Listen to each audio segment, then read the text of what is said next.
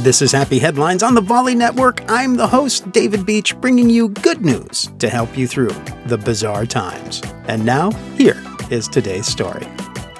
When I was a kid, I sold Kool Aid with a Kool Aid stand on the sidewalk next to my house. It was a summer thing to do. People seemed to appreciate a nice, cool Dixie cup of Kool Aid for a nickel. Callahan McLaughlin also knew people needed something during this pandemic, so he set up a stand outside his house as well. Only he set up a drive by joke stand.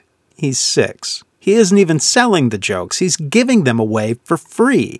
He's making neighbors laugh while respecting social distancing. His mom said he's been using one liners from a joke book she purchased for him six months ago. Every morning, he sets up his stand for an hour, takes a good long lunch break, then returns for another shift. He wanted to do it for free, he said, because he wanted people to save their money for important things, like food. Callahan, that is so appreciated. But remember, humor is a very important thing.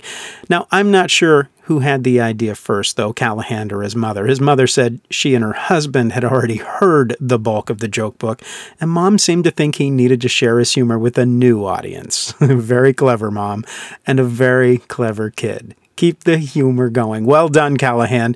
And if you, my listener, happen to be in Saanich, British Columbia, stop by for a laugh. Something tells me it'll be worth your time. That is a very happy headline. I'm David Beach. This is Happy Headlines. Thank you so much for listening. And hey, drop by our Facebook page, search for Happy Headlines with David Beach, and you can see stories that didn't make it to the podcast. I'd love to see you there. In the meantime, stay happy, stay healthy, and find a way to make someone's day.